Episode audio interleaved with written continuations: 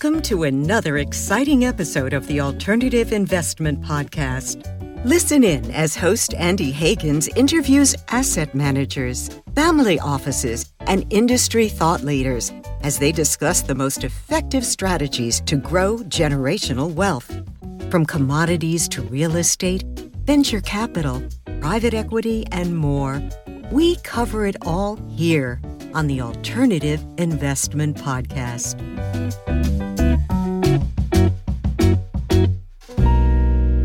Welcome to Alts DB. I'm Jimmy Atkinson. We're coming to you live on site at the IMN Family Office Real Estate Forum in Miami, Florida. I'm joined today by the co-founder of Alts DB, my good friend Andy Hagans. Andy, how you doing today? I'm doing great. Really enjoying the conference here.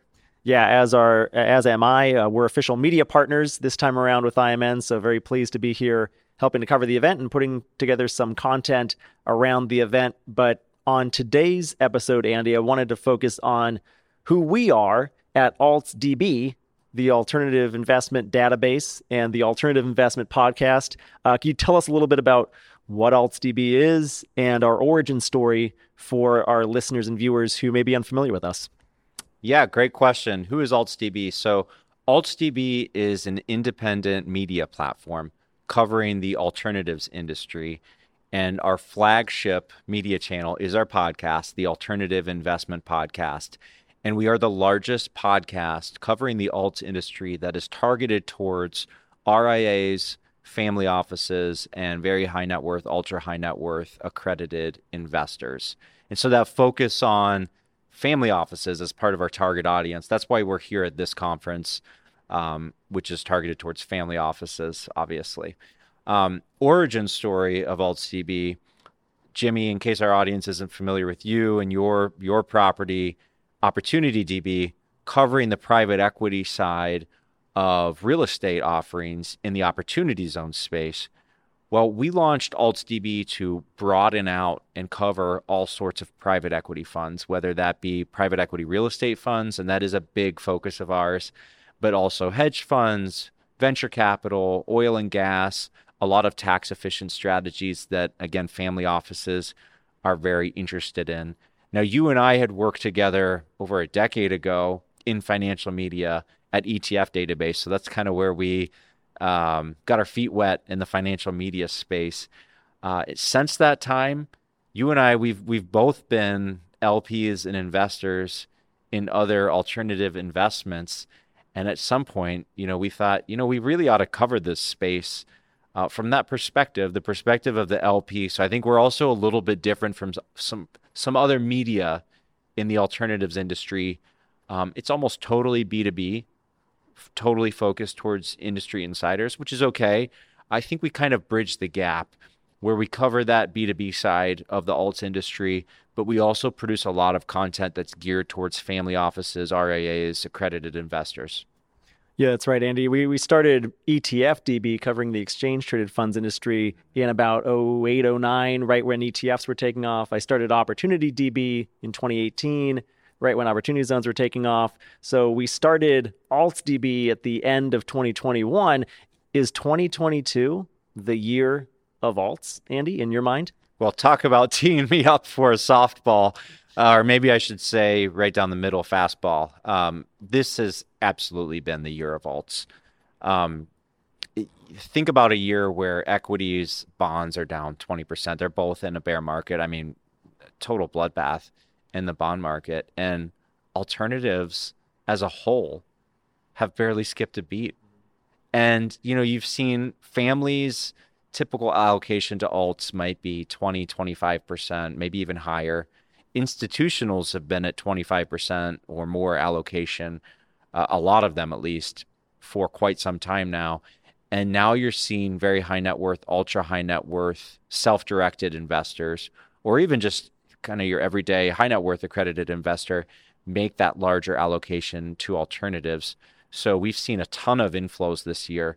And I mean, I should say it's it's not necessarily an easy year for capital raising, right? So to see so so much inflows into alternatives products this year and to see the performance be where it is, I think you'd have to say that this has been a banner year for alts.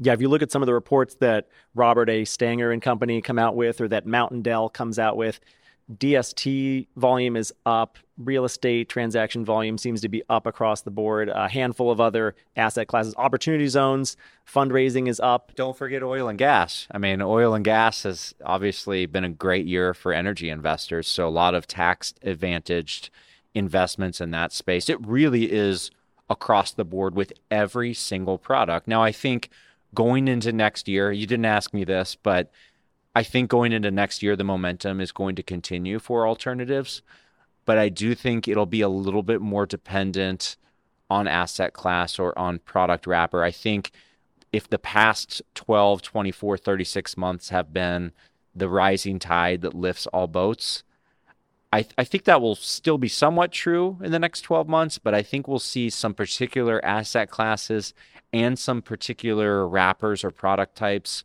really outperform.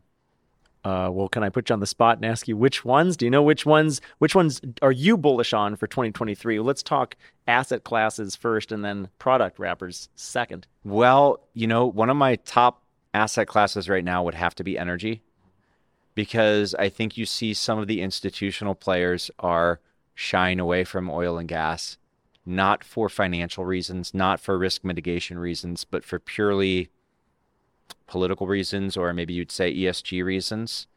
And so that definitely represents an opportunity, I think, for the private market, for family offices, for ultra high net worth, very high net worth accredited investors to kind of fill that gap, potentially get some outsized returns.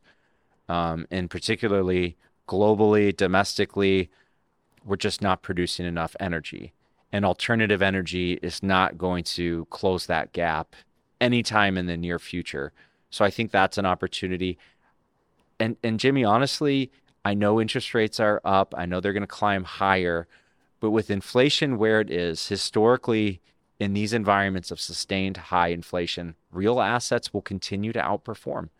But I think it's sector by sector, it's MSA by MSA. So I think, you know, in the, in the past up until 6 9 months ago, every MSA every sector besides office obviously boomed. And I think now the market's more discriminating, where you're seeing uh, asset prices roll over in some markets. And then in other markets, we're seeing some surprising resilience. Hmm. Well, what about let's let's tie back in family offices now because we're at the family office forum here in Miami. What is a typical asset allocation to alts for families? Well, I'd say right in that 20, 25, 30% allocation you, to, to either real estate, you know, every family office might sort of phrase it differently, but either that sort of allocation to real estate or to illiquid alts might be typical. But, you know, they say if you know one family office, you know one family office. And so, honestly, I think that allocation is going to be very different for every family office. A lot of times it depends on how the principal uh, made his or her fortune you know they they will often approach their family office portfolio in a similar manner based on what they're familiar with. I've talked to families that literally have a virtually 100% allocation to alts talking about their long-term portfolio.